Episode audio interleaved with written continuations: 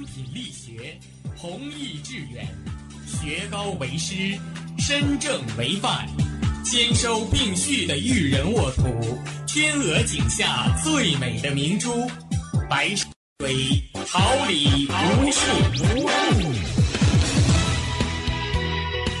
您正在收听的是哈尔滨师范大学广播电台，用声音技术生活，让声音雕刻未来。用声音记录生活，让雕刻未来。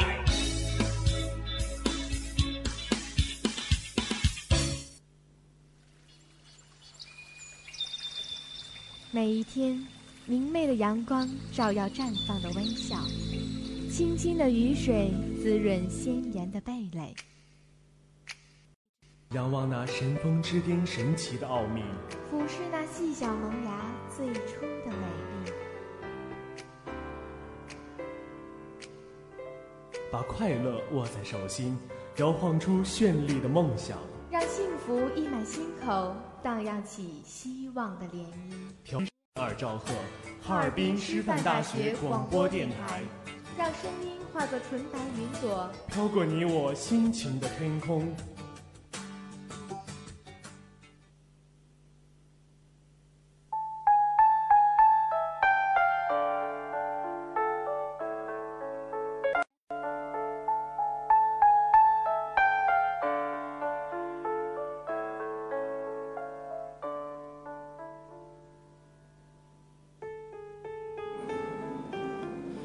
红桥绿洲，春华秋实；清风冷月，流水云烟。时，遍寻书卷间时光印刻的角落。红袖添香，采撷墨香里错落有致的人生。又是一个阳光正好、云淡风轻的秋日，清晨七点，调频七十六点二兆赫，哈尔滨师范大学，晨曦书香。准时与您相伴，我是你们的好朋友淘淘。我是王宇松，同时代表直播间内的编辑李东辉、导播吕金阳、监制王莹莹、新媒体中心董贤稳、综合办公室吴婷。清晨最美好的问候，希望本期的晨曦书香能带给你一天美好的心情。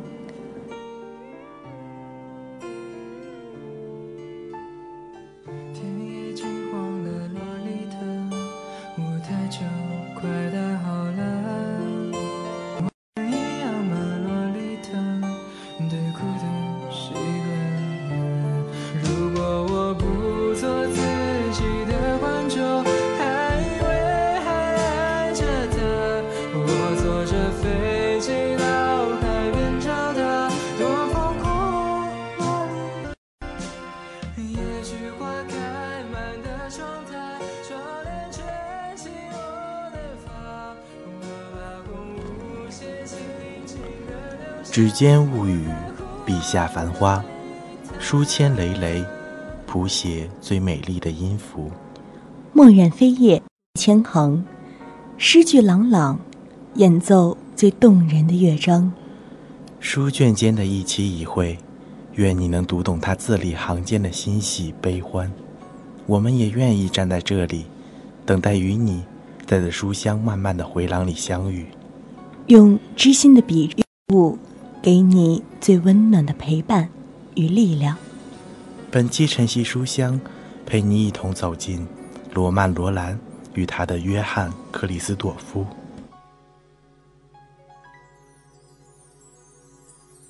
在末班车上，一个角落上，这个城市到处是熄灯的窗。色有点亮，有星星出现在远方，和我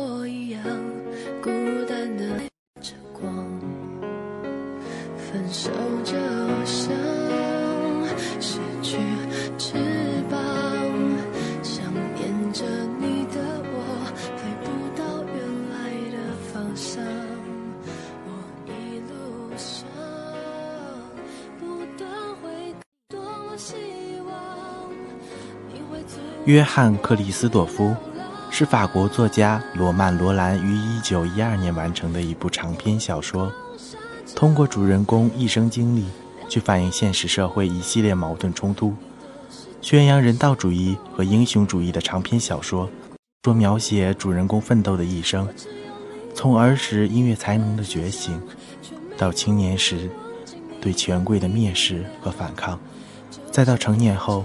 在事业上的追求和成功，最后达到精神宁静、崇高境界。罗曼·罗兰凭借《约翰》福获1915年诺贝尔文学奖。主人公约翰·克里斯朵夫的许多事迹都是以贝多芬为原型的。作品主人公约翰·克里斯朵夫出生在德国莱茵河畔的一个小城市穷音乐家庭里，其祖父。曾是公爵的乐师，但此时家庭已经败落。老祖父很喜欢小克里斯朵夫，向他灌输了不少英雄创造世界的观念，这使他从小就产生了要当大人物的想法。克里斯朵夫在父亲严格管教下学习音乐，天赋引起了祖父的注意。祖父暗地里把他随口而出的片段变成乐曲，题名为《童年潜幸》。献给了公爵。小克里斯朵夫被邀请到公爵的府研究，被夸赞为在世的莫扎特。十一岁被任命为宫廷音乐联合会的第二小提琴手。眼看孙子有了出息，祖父在欣慰中去世了。然而他的家境愈发败落了，父亲整日酗酒，养家的重任过早地落到了他的肩上。克里斯朵夫在附近的一家豪宅里钢琴的兼职工作，并与和他年纪相仿的学生米娜之间相互产生了好感。但在遭遇到米娜母亲的一番奚落后，愤然离开。此时，父亲也去世了，克里斯朵夫的童年也就这样结束了。此后，克里斯夫经历了两次失败的爱情，他的心绪烦乱，意志更见消沉。整天和一帮不三不四的人在酒馆里泡，在这个时候，自小就教他安贫乐道、真诚谦虚的舅父，再一次指引他走出了情绪的低谷，使他重振来。有一次，克里斯朵夫去听音乐会，他忽然感觉到观众都是百无聊赖，而演奏也是毫无生气。他回到家里，把他所敬仰的几位音乐大师的作品拿出来看。竟发现其中同样充满了虚伪和造作。不幸的克里斯朵夫随即发表了对大师们的反面意见。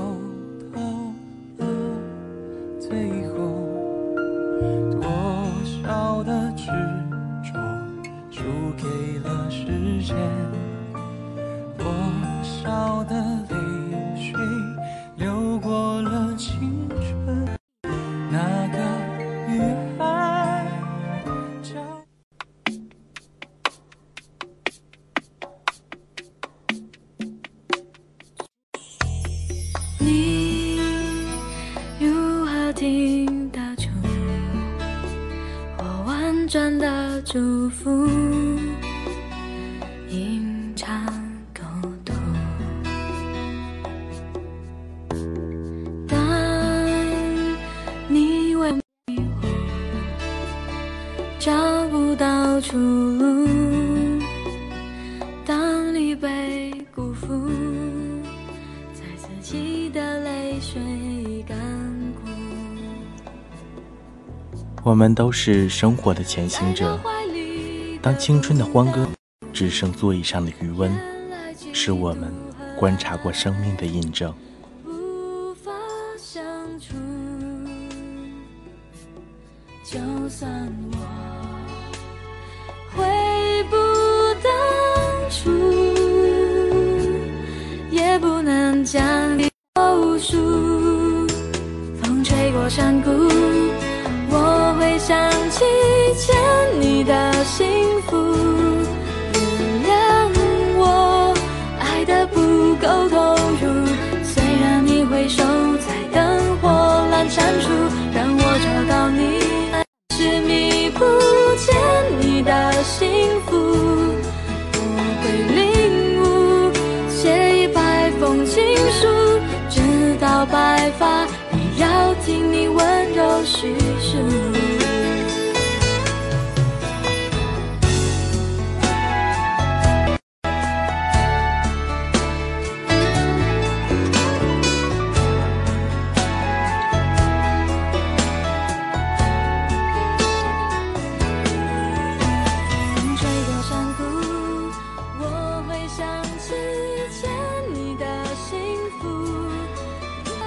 可想而知，他失去了公爵的宠爱，把他所在的乐队和观众也全部得罪了。一个星期日，他在酒馆里借酒浇愁时，替一位姑娘打抱不平，和一帮大兵发生冲突，创下杀人大祸。他去避难，在巴黎，克里斯朵夫陷入了生活的困境之中。最后，他终于在一个汽车制造商家里找到了一个教钢琴的工作。制造商善良的外甥女格拉齐亚对他的命运充满了同情。克里斯朵夫音乐创作，他用交响诗的形式写成了一幕音乐剧。然而，他拒绝一个声音庸俗肉麻的女演员演出自己的音乐剧，又给自己惹了麻烦。演出被人捣乱，搞得一团糟。他气愤的中途。由于这次不成功的音乐会，他教课的几分差事也丢了，生活又一次陷入窘境。深爱他的格拉齐亚因无法帮助他而伤心的离开巴黎，回到了故乡。在一个音乐会上，克里的青年诗人奥利维，两人一见如故。不久，克里斯朵夫创作了《大卫》，出版了，他再次赢得了天才的称号，生活也出现了转机。每次读完长篇，都有一种失落的感觉。尤其约翰·克里斯朵夫花了一个半月时间，据说这本书影响了很多人。我却有点不确定，自己能不能完整的读下来。作者对人的各个时期的心理把握的十分到位，从克里斯朵夫小婴儿的时候，到少年、年，到中年，到老年。各个时期遇到的不同问题，人会产生什么心理，都清晰地分析出来，以时间为主线，穿插了克里斯朵夫的几个重要人生片段，如小时祖父和父母的关系，少年时期的友情和初恋，青年时期的爱情和事业，中年时期的友情和爱情，老年时期的友情等。整个作品的结构设计得很精巧，当然，这是一部获得了诺贝尔奖的小说，无疑问是本好书。可是，如果早几年遇到这本书，我却不一定对它感兴趣；而现在，受制于表达能力，我也不一定能讲出来它的好。克里斯朵夫的父亲，他不是一个坏人，而是一个办好的人，也许更糟。他生性懦弱。没有一点气魄，没有毅力，还自以为是慈父、孝子、贤夫、善人。克里斯朵夫想要离开家乡外出闯荡的时候，他的母亲不同意，也趁机出来抨击他们的哥哥，说他不孝顺。其实他这两个弟弟才是不孝。他的母亲整天向他诉苦，就怕他离开。甚至他还用错了方法。他向邻居抱怨克里斯朵夫不孝顺，结果邻也不孝顺，简直把他气死了。后来克里斯朵夫不得不逃离到法国，他们俩又和解了。克里斯朵夫常常写信回家，老母亲也写简单的回信。在老母亲觉得自己不行了的时候，克里斯朵夫不得硬是回家见了妈妈最后一面。克里斯朵夫的生命中有几段感情，但是都没有发展到结婚，这真是一个巨大的遗憾。如果说他初恋的女孩不值得他爱，他爱过的单身母那个傻傻的阿达更是一个笑话。那么他后来遇到那几个人都有几分可惜。那个法国女教师与他的爱情，像是一朵在半夜盛开的昙花，还没来得及被人欣赏就凋谢了。巧妙的是，他的与他相依为命的弟弟，却恰好是能欣赏克里斯朵夫才华的人。两个人后来的相知相扶，更是感人。他的弟弟代替他成为了克里斯朵夫最好的朋友。之后，克里斯朵夫和一个他也有着悲惨坎坷的命运，很辛苦才爬到现在的位子，被很多人潜规则过。他和他都是生命的强者，就像那野草，生生不息。书里这样的评价他们的爱情：克里斯朵夫不会爱上不。而宁愿爱一个使他受苦的人，两个极端才会互相吸引。人的本性老在寻找着能毁灭自己的东西，他倾向于尽量消耗自己的热烈生活，不喜欢简约谨慎的生活。对于克里斯朵夫这样，这办法是对的，因为他所求的，并非在于尽可能的活得长久，而在于活得轰轰烈烈。好一个轰轰烈烈！这就是为什么很多人理想中的恋爱对象不能和自己走进婚姻殿堂的原因之一。大多数人都希望爱的热烈，却没有对热烈过后的平淡生活有心理准备。再后来，克里斯朵夫爱上了朋友的妻子，他用音乐解开了他的禁锢，并且点燃了他的热情之火。然而，这终是。祝福的爱，而且是困难重重的爱，有着连勇敢的克里斯朵夫也不能冲破的篱笆——道德。多年后，克里斯朵夫想到他，在教堂里，他们相见了，却没认出彼此，就这样擦肩而过。幻想着人群中与你美丽邂逅的。那一刻，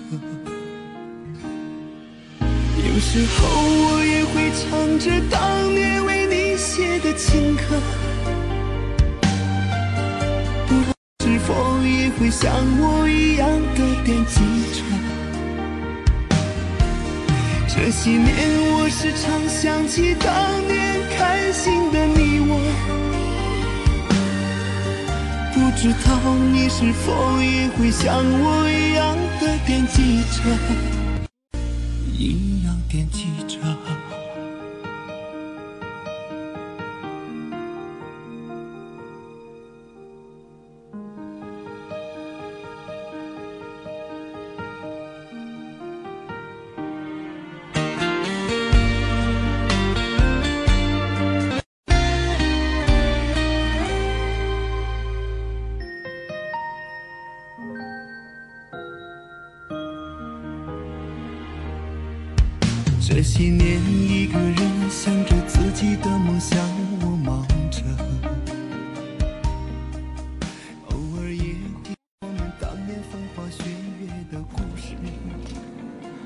看云淡风轻，破晓的晨光唤醒沉睡的心灵。趁阳光尚好，笔下的时光凝结心间的彩虹。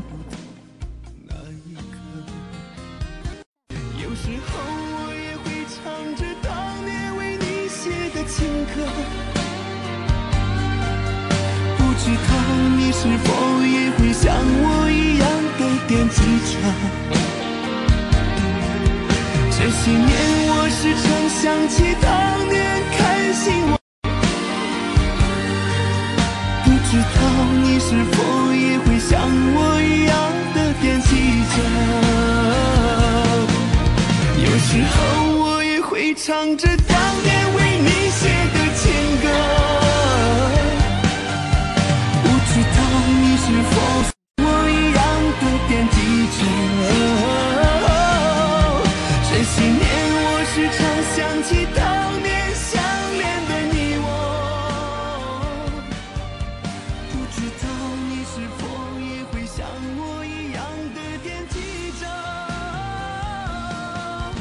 生活又恢复到了一潭死水的状态，哪怕你心里翻起巨大的浪花，却也只能是曾经的沧海了。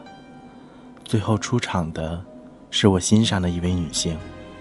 这样的女性在生活中大量存在。她在十几岁的时候上了克里斯朵夫，当时他只是教她堂姐音乐，顺便也教她，而他却是真正的欣赏他的音乐，赞叹他的才华。然而，她后来嫁给了伯爵，她仍然通过自己的力量暗中帮助克里斯。当克里斯朵夫超长的反射弧终于意识到是谁在帮他的时候，他却要搬家了。克里斯朵夫想要他的爱情，可是时间早已过了。当克里斯朵夫去意大利又遇上他时，丈夫已故，还留下一双儿女。克里斯朵夫想要和他结婚，可是他说他经历了婚姻。觉得婚姻会破坏他们的友谊，而后来克里斯朵夫再也不敢提起的时候，他又想给他想要的东西。然而他的儿子一个小恶魔，对克里斯朵夫怀有敌意，生生的把这两个相爱的人再次拆开。他们的爱情一直在阴差阳错之中，但是他们。为了爱所做的一切都美好有意义，因为他的出现，克里斯朵夫变得和平多了。克里斯朵夫还促成了他女儿和他最好朋友的儿子的婚姻。那时，他是一个可爱的老人。书中最后说：“古建古教堂门前克里斯朵夫像之下，拉丁铭文：当你看到克里斯朵夫的面容之日。”是你将死而不死于饿死之日，这句话到底是什么意思呢？至于我的理解，我觉得当读者了解了克里斯朵夫一生的故事，能从遭遇里看到希望。勇敢的克里斯朵夫会给你启示，让你能够正直的走自己的路。克里斯朵夫也是在生活的磨砺下，达到一种超然的境界。既能和这个世界和平相处，又能坚持走自己，这是一条战斗者之路，也是一条强者之路。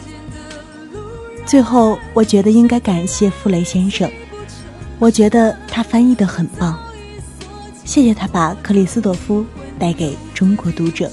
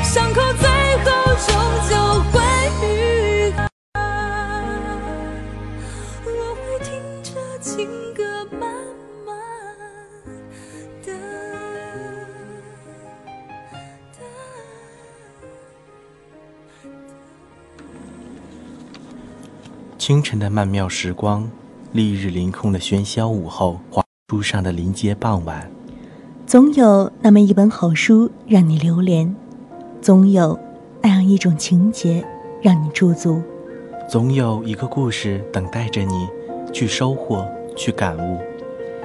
本期的晨曦书香到这里就要结束了，再次为您送最美好的祝愿，也感谢编辑李东辉、导播吕金阳、监制王莹莹、新媒体中心董贤稳。综合办公室吴婷的陪伴，下周同一时间我们不见不散，再见。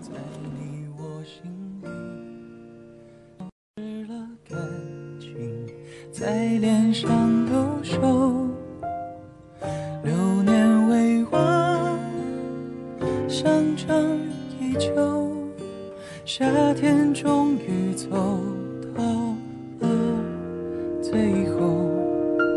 多执着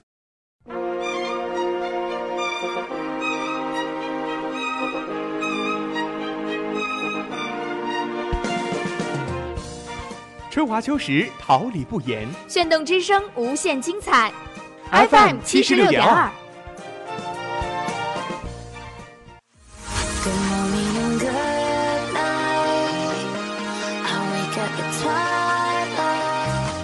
让电波在空中回响，让声音重塑梦想。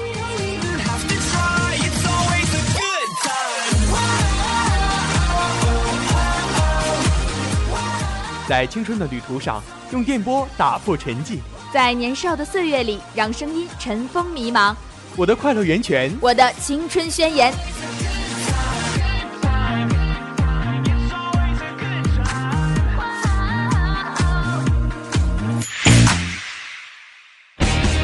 哈尔滨师范大学广播电台，正青春，传递正能量。